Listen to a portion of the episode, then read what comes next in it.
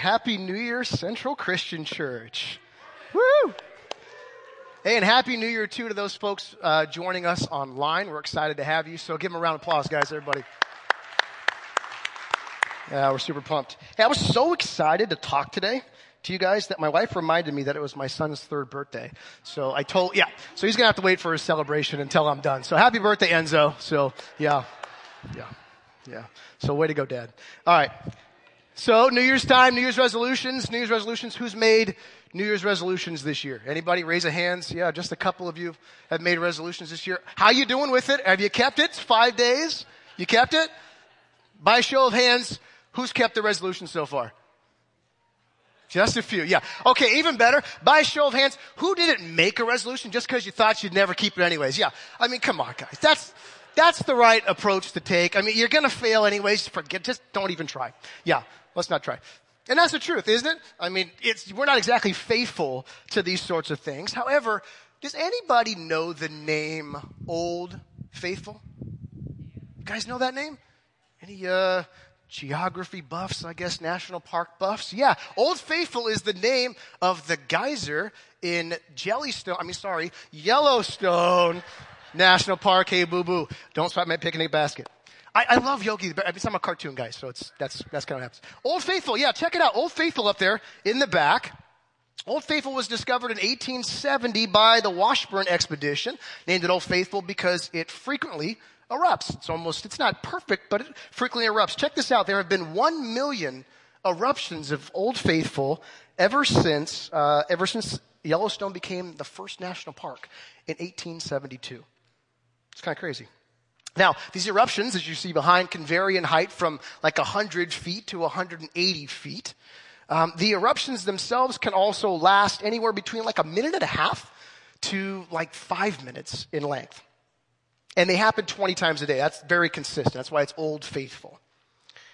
Now, how much water is shot out of this thing, right, at each eruption? It varies again in range 3,400 to 8,400 gallons every time an eruption hits, again, depending on, on how often it erupts. Now, um, if you thought, hey, this looks really cool, it's like a really cool facial, I'm gonna get really close and get a steam. But no, like don't, like, it's 204 degrees Fahrenheit measured at the base of the vent where it opens up, right? It's kind of, it's kind of crazy. It's kind of crazy.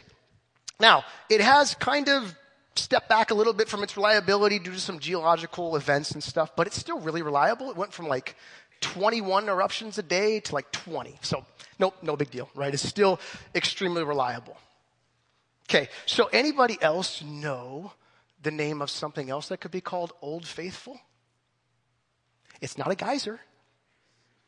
It's a piece of it's a piece of literature. I'm gonna give you a hint, churchy people.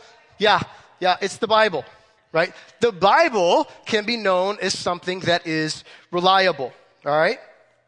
This incredible book is not only the most reliable book, in history, the most faithful book in history, but is also the most printed, best selling, and most translated book in all of history. And if you just open up its pages, like you'll discover some amazing things inside, and it'll tell you some awesome stuff about your life. Now, it's not only this amazing book, but it's also one of the most challenged and most critiqued books in history. Matter of fact, it is the most challenged and critiqued books in history. So what I want to do this morning as we have some time together, I won't be able to go super far into it because there's a lot of information, but I just want to look at the historical reliability of the Bible. And if, if I'm able to show you its historical reliability, then the stuff that's in it, you really need to take close attention to it and look how you're living your lives based on it, okay? So that's what we're going to do, all right?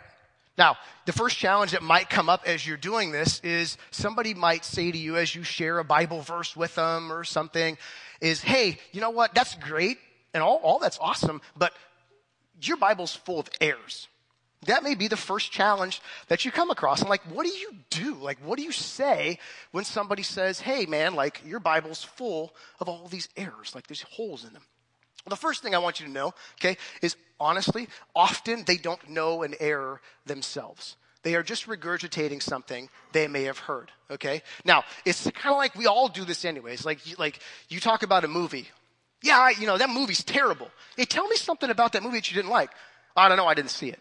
Right? Like that's often some of the responses that happen. So the first thing I would say to you is this, is just challenge them nicely and respectfully. Can you please show me one of these alleged errors that you're talking about? Now, they most likely won't be able to respond, but listen, be prepared. There are people that certainly can respond with very specific examples. And you think to yourself, well, what am I supposed to do then? Techie answer. You guys ready for this? Just Google it. Like it's there. Like Google has a wealth of knowledge from tons of Christian thinkers, Christian scholars, theologians that have done the work already for you. All you gotta go do is like type it in and start looking for it because it's there. There's tons of information there. Um, and then what I would say is don't be afraid to say, I don't know. Like it's okay to say, I don't know. And then if they're genuine about that question, if they're genuine about something they said to you, they're gonna give you time to come back to them and give them an honest answer if they're genuine. If they're not, then you just kind of know where that conversation is going to go, okay? So I would say just make sure you do that. Now, there's also another group of people that do this like for their whole life. Like this is what they do. It's called textual criticism. It's kind of like this, this way of verifying that what is written in these words and what was copied over time is accurate with what should have been originally in this book, okay? Now, textual criticism has shown that there are slight variances uh, in, in, some of these trans, in some of these copies of some of these translations that have made. And that should be expected over a long period of time. However, it's very important to note that these, these variants are really like variants of misspelling of errors. And think about text messages. I mean, they're atrocious spelling anyways. So, so right, bad spelling there. They, they miss a verse or a line, okay, or a word, um, and or they uh, and or they just um, they just repeated one. That's the errors. That's the majority of the errors. So nothing's really major in that. As a matter of fact, there's a gentleman by the name of Bruce Metzger. He's like the foremost New Testament textual critic, okay, out there. Metzger, after taking a look at all the documents through the New Testament, this is what he said. He said that not one doctrine of the church is at jeopardy. Something like, let's say, the doctrine of sin or something of this sort. Okay. Not one of them is, is at, is at jeopardy. Okay. By a variant reading of the New Testament. Basically what he's saying is, hey, textual criticism, we can be confident that what's in the Bible is reliable. Now, did you know this? That there are 24,000 manuscripts and early translations of our New Testament. If you look at the Old Testament stuff, there's like 66,000 of those things. Now you might be saying, hey, that's great, Chris, but like, look, New York Times bestsellers sell like a million copies. And that's true. They sell like a million copies. But they have printing presses. And there weren't printing presses back at the time of Jesus and following up until the, into the early, uh, into, until more of a latter time. So the evidence that we have in the Bible simply dwarfs all of the other evidences of antiquity. Okay, things like Homer's Iliad and so on, right? Which just pale in comparison to how many documents we actually have. But not only that, not only that, but there are like tens of thousands of quotes from these early church fathers, guys that followed after the apostles and disciples left the earth, these early church fathers, there are tens of thousands of New Testament quotes that are, that we have available to us. And it led these New Testament critics, Bruce Metzger, you see it behind me, Bruce Metzger again, and then Bart Ehrman, who is an atheist and by no stretch would be called a Christian. It led them to say this. Check us out. Besides textual evidence derived from New Testament Greek manuscripts and from early versions, the textual critic has available the numerous scriptural quotations in the commentaries, sermons, and other treatises written by the early church fathers. Indeed, so extensive are these citations that if all other sources for our knowledge of the text of the New Testament were destroyed, they would be sufficient alone for the reconstruction of practically the entire New Testament. Here's the gist of what they just said. Check this out. If we lost the New Testament, like it was just gone, we could just make it, we could just make it right back out with what these guys wrote. Okay? Here's the big idea for this point. Here's the big idea. What we have is what was written. Okay?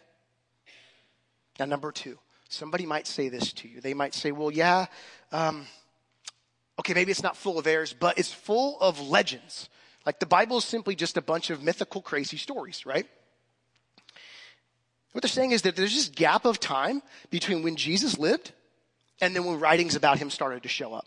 Okay? And they're saying that given that amount of time, like there's all of this legendary stuff that crept in. Are you ready for this? Because some of our earliest evidence for the reliability of the stories in the New Testament begin within just about an early period of Jesus' time. The first thing we have is this creed recorded by the Apostle Paul in 1 Corinthians 15. If you have your Bibles out, please open them up to 1 Corinthians um, chapter 15, starting in verse 3. If you don't, pull up your Bible apps. If not, I believe it's on the screen behind you, but here we go, okay? Check out what the Apostle Paul says in this resurrection appearance. Here's what he said. For I delivered to you as of first importance what I also received.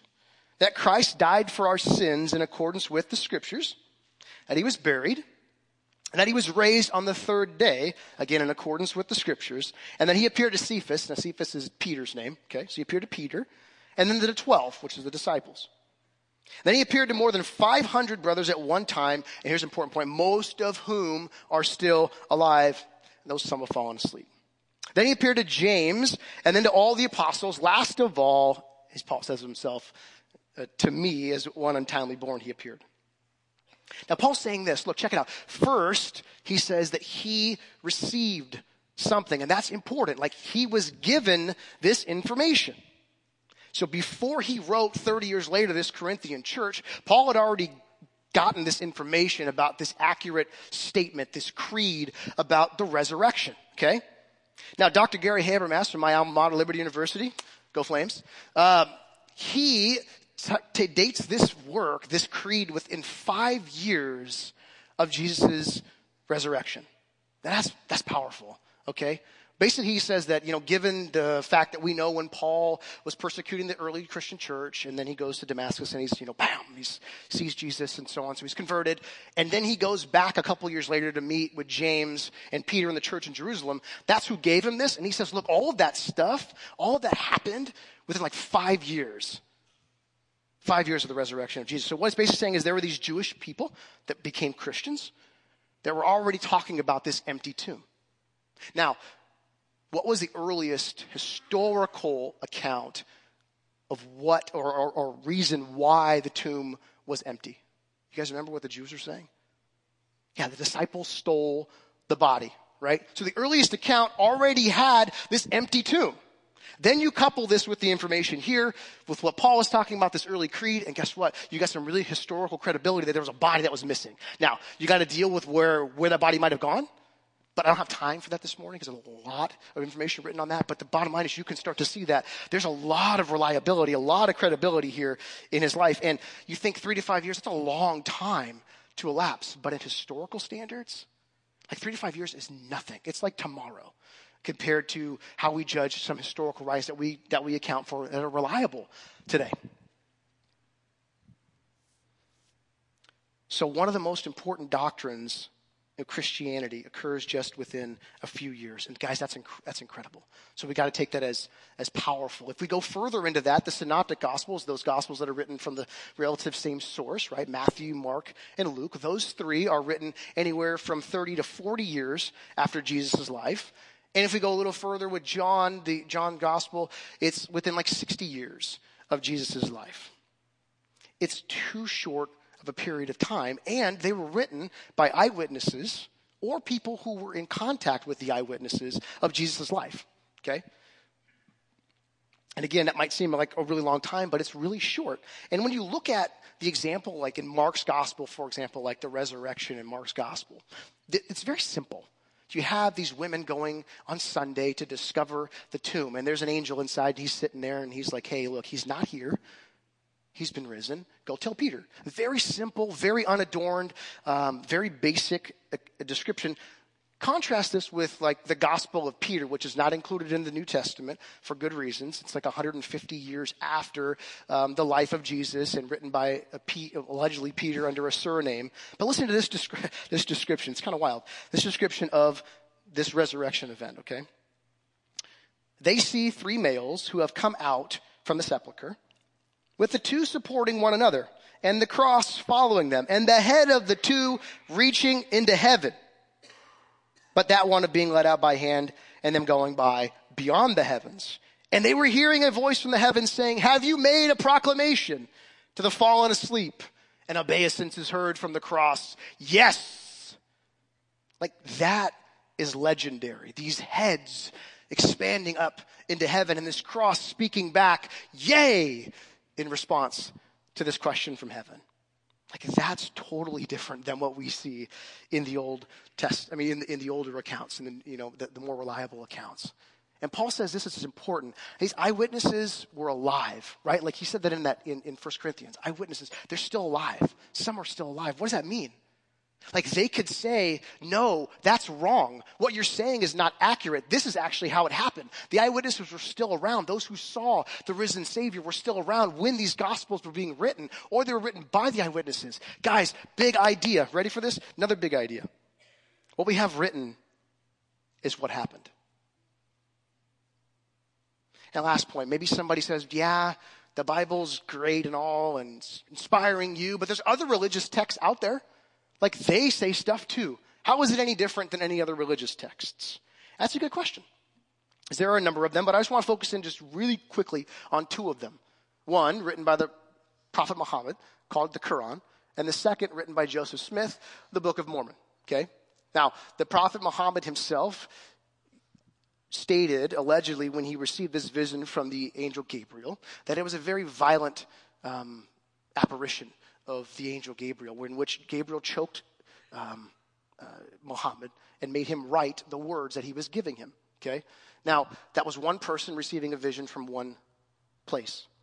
Same thing with Joseph Smith. Joseph Smith alleges that this angel Moroni gave him this incredible vision to which he writes the Book of Mormon and then accidentally loses the Book of Mormon altogether and then finds these magical seeing stones and puts his head down and is able to see through these seeing stones and rewrite the entire Book of Mormon. Again, one book written by one person with one vision. Okay? Now, what about the Bible? The Bible has 39 authors, over 1,500 years of writing, the 66 books that are contained in our Bible, Old and New Testament. Okay? They write with incredible cohesion and accuracy that detail historical events unmatched in any work in all of history. It's not just one person's word to you. It's 39 different authors spoken through the Holy Spirit telling you this is what happened. And there are things like the book of Daniel where Daniel was named to be the third person in power. If you remember that story, him and Belshazzar, okay? You remember that story. And, and the idea is that for a long time they debated that there wasn't, there shouldn't be a reason for Daniel to be third in power. He should have been second in power because we don't know who this Belshazzar guy is. There was only this guy, Nabonidus, or whatever his name is, something like that. Sorry for botching his name. But Nabonidus, and he was there, and they, they couldn't find this Belshazzar until later on. History and archaeology found out that there actually was a Belshazzar. He was second in power. And so when he said to Daniel, I make you third in power in the kingdom, it was real the facts of the Bible continue to be found out more and more to be reliable on a historical context. Now, it led a atheist turned Christian, Sir William Ramsay, who spent his life evaluating the archaeology of the Bible to make this statement. William Ramsay said this about Luke, the writer of the gospel that bears his name, and the book of Acts, okay, which is sometimes called Luke 2. Luke is a historian of the first rank. Not merely are his statements of facts trustworthy, this author should be placed along with the very greatest of historians. Luke's history is unsurpassed in respect of its trustworthiness. Big idea. Ready? What happened in the Bible is reliable. I think I've given some uh, quality, solid evidence for the reliability of what we have in the Bible. But now we have to kind of ask ourselves, well, what does it say? If it's reliable, then it's got to matter what it says. And Christians, you've probably done this already. Uh, you probably looked at the Bible before. You've read through it. Maybe you've gone through the whole thing. Maybe just sometimes not deeply enough. And unbelievers, you probably have never really picked this thing up. But what you got to do is just pick it up yourselves. I don't want you to do like the person earlier on we talked about that kind of just says, I saw the movie, but you didn't see the movie. Like, actually do the work yourself. Like, pick it up, read it, and see what it says, okay? Now, Paul wrote this to the book of Romans, and it's profound, and I think it's going to guide us on the rest of our journey this morning. In the 12th chapter of the book of Romans, verses 1 through 2, you probably know them, very familiar with them. The Apostle Paul wrote this. He said, I appeal to you, therefore, brothers, by the mercy of God, to present your bodies as a living sacrifice, holy and acceptable to God, which is your spiritual act of worship. Don't be conformed to this world, but be transformed by the renewal of your mind, that by testing you may discern what is the will of God, what is good, acceptable, and perfect. Paul tells us clearly here your bodies are to be made like a living sacrifice. Now, visitors don't go like, I knew it, like you Christians are totally weird. You're talking about like sacrificing people. No, it's a living sacrifice. We're not gonna, like, we're not gonna do that. It's okay. Biblical context, a sacrifice, a sacrifice had to be perfect to cover for the errors, the sins of imperfect things. And you know, earlier Kyle talked about we're imperfect people in progress, right, at this church. So you had to have this perfect thing cover for imperfection. That's the story of the cross. Like the story of the cross is that this perfect Savior, this Jesus, this God come down into, into our humanity, embracing us fully. This perfect being said, in order to cover for you imperfect people, I've got to go to the cross and pay for all of that once and for all. And that's what the cross is all about. Like he paid for us. So then, if that's the case, then we got to be living our lives as daily sacrifices. And how do you do that? You've got to get rid of sin. Now, sin's another one of those churchy words that sometimes you hear. You're like, what? Like, okay, sin. What does it actually mean? It's basically just not doing what God, as this perfect moral authority, desires us and instructs us to do. It's falling short of these perfect commands. And last time I checked, like me and everybody else here included, we do it all the time. It happens. We're not perfect. But that doesn't change the fact, brothers and sisters, this morning that we have got to take this thing of sin seriously. Certainly, if we accepted Jesus Christ as our Lord and Savior, He has, by His mighty, overwhelming grace, removed the penalty of our sins for us. He has done that eternally. He's taken it away from us. But what we have to recognize is that though that part's taken away, this unending, pervasive consequence of our sin here and now is still very present and very real. I want to get real with you guys this morning. Not that I haven't been real, but I'm going to get a little more real with you. I had a great victory over a particular area uh, of sin in my life. Uh, it was really, really difficult for me about a decade ago. Was the sin of pornography. The guys, I used to look at pornography quite a bit, and I was, I was quite frankly addicted to it. But thanks to the grace of God, and thanks to lots of prayer and a lot of time, God removed that sin, that habitual sin, out of my life. And I'm so grateful and so thankful to Him for taking that away from me. But I want to say to you, even though the addiction's gone, this very real, tangible temptation is still present.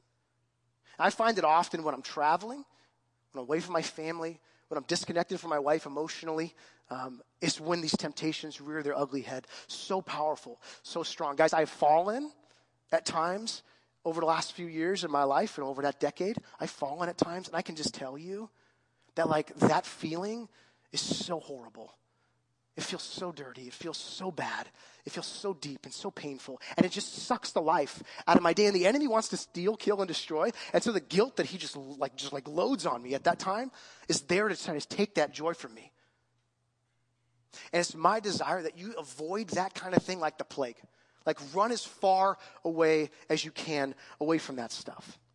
You've got to eradicate sin in your lives. And guess what? We have a promise from God and he says this that, that if we would just repent, like, you know, it says repenting is like this, like your sin's here, like you're like, like I'm, I'm going to turn my back on this sin, right? It's turning your back on your sin. And God says, if you do that, check out this promise from the epistle of John. He says, if we confess our sins, He, God, He is faithful and just to forgive our sins and to cleanse us from all unrighteousness. God, God Himself is faithful to cleanse you. All you have to do is ask. That's all you got to do is ask. And when you ask, God takes your sin and he goes, look, I'm just going to bundle all this stuff up and I'm going to just throw it here and here. The, the, the psalmist says, as far as the east is from the west, that's how far God has taken our sins, our ugly, our dirty stuff and just thrown it away from it, away from us. Now, how far on a straight line is the east from the west? Infinitely far it's not counted against you anymore. Is the consequence there? Yeah. But as God said, no more are you going to have to pay for that? Yeah, he takes it away. As far as the east is from the west. That's how far God has taken our sins away from us. Now, verse 2 takes us a little bit further, right, in Romans here. It tells us to be transformed by the renewing of our minds. Now, what does that mean? I think there's two good ways that we can be transformed by the renewing of our mind. The first one is you got to crack the book. In this case, the Bible. You can crack other books too with it, but the Bible's the main one. Let's crack, let's crack the Bible. Okay? Open it, read it, let's study it. Now, where do you get a Bible? Get a good study Bible. Like Amazon it, like Amazon's a great source to get it. Christian bookstores. If you don't have one or you can't get access to one, come see me afterwards. We'll hook you up with a Bible. Okay, we'll get you, we'll get you set up on that. You know, there's also audio Bibles for you who like to work out or when you're driving to work, you like to listen to stuff. Audio Bibles are a great way to get the Word of God just kind of drenching uh, over your over your over yourself. Okay.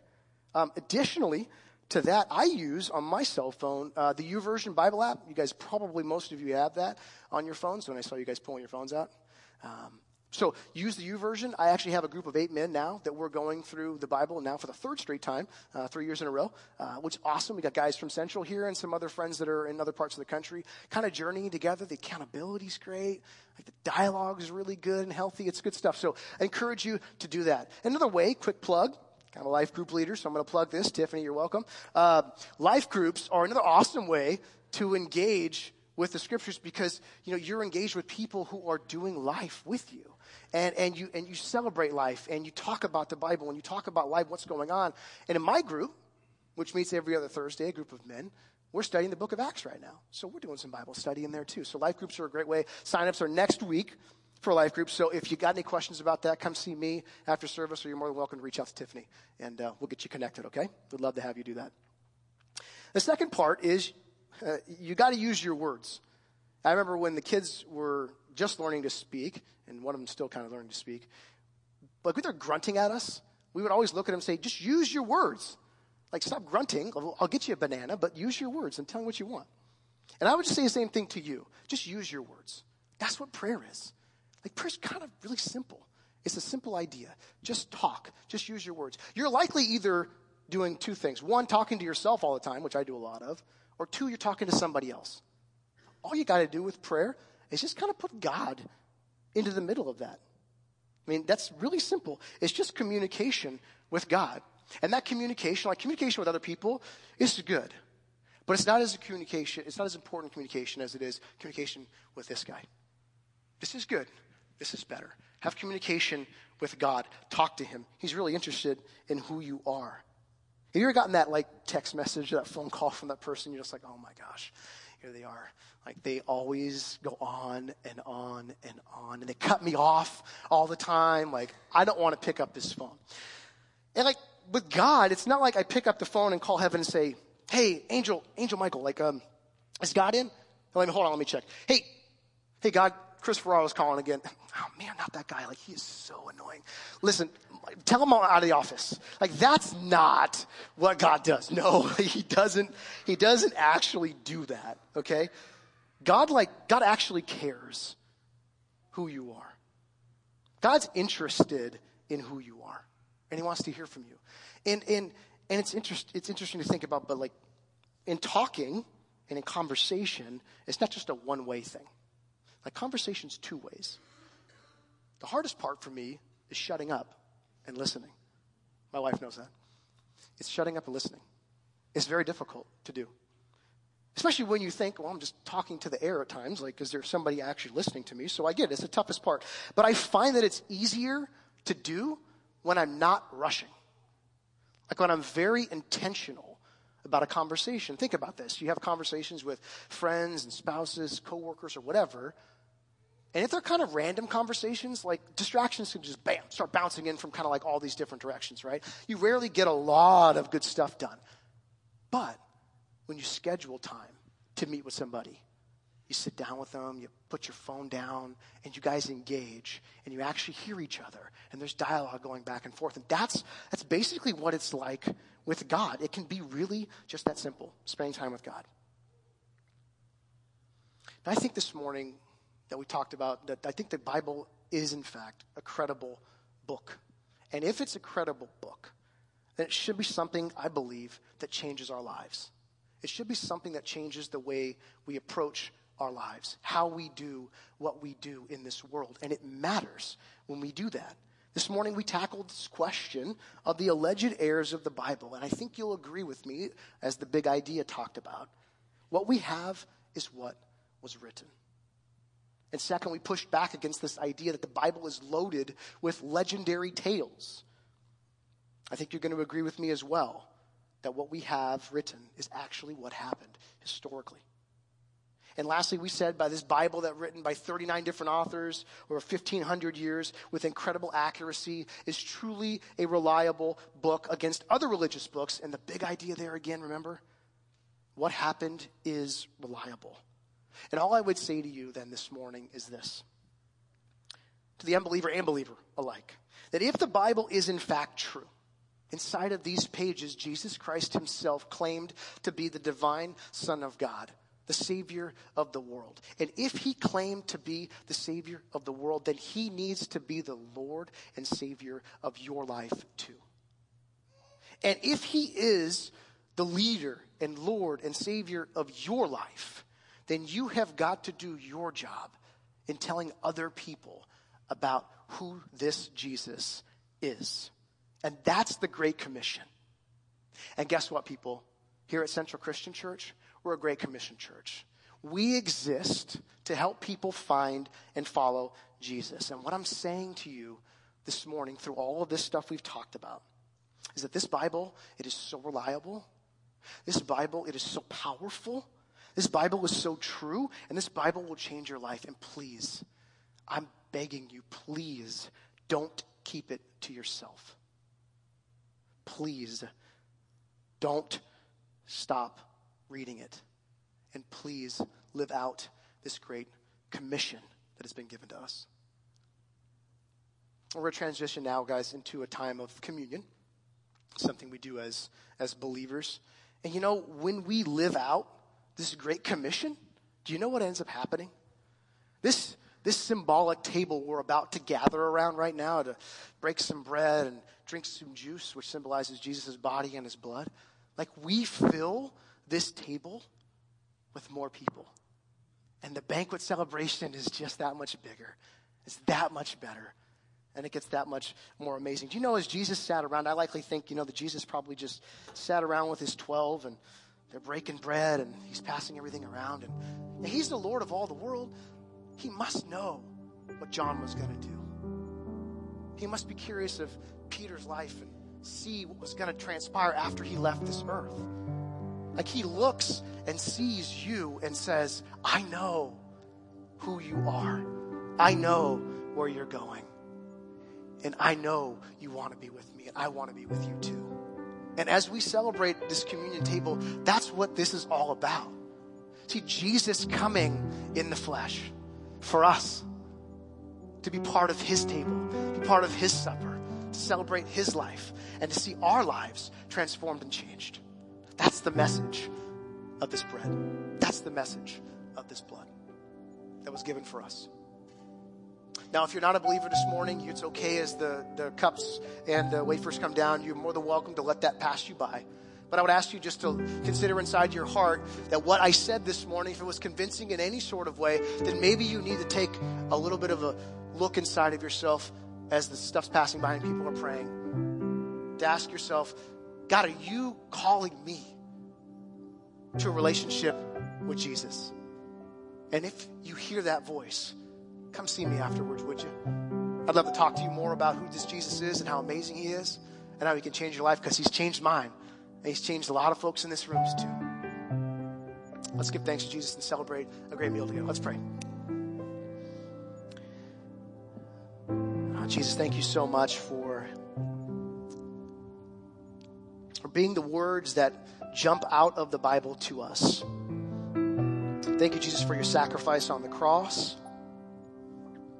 And thank you that because of that, Lord, we don't have to live in this place of sin and despair anymore. We don't have to live like the world, but we can be transformed into your likeness, Lord Jesus. And Lord Jesus, as we celebrate this meal together, God, would you remind us of your death and of your glorious victory from the grave? As we await your return someday soon, Lord, we beckon you, Lord Jesus, as, as John did in Revelation Come quickly, Lord Jesus. It's in your holy and precious name we celebrate today. Amen.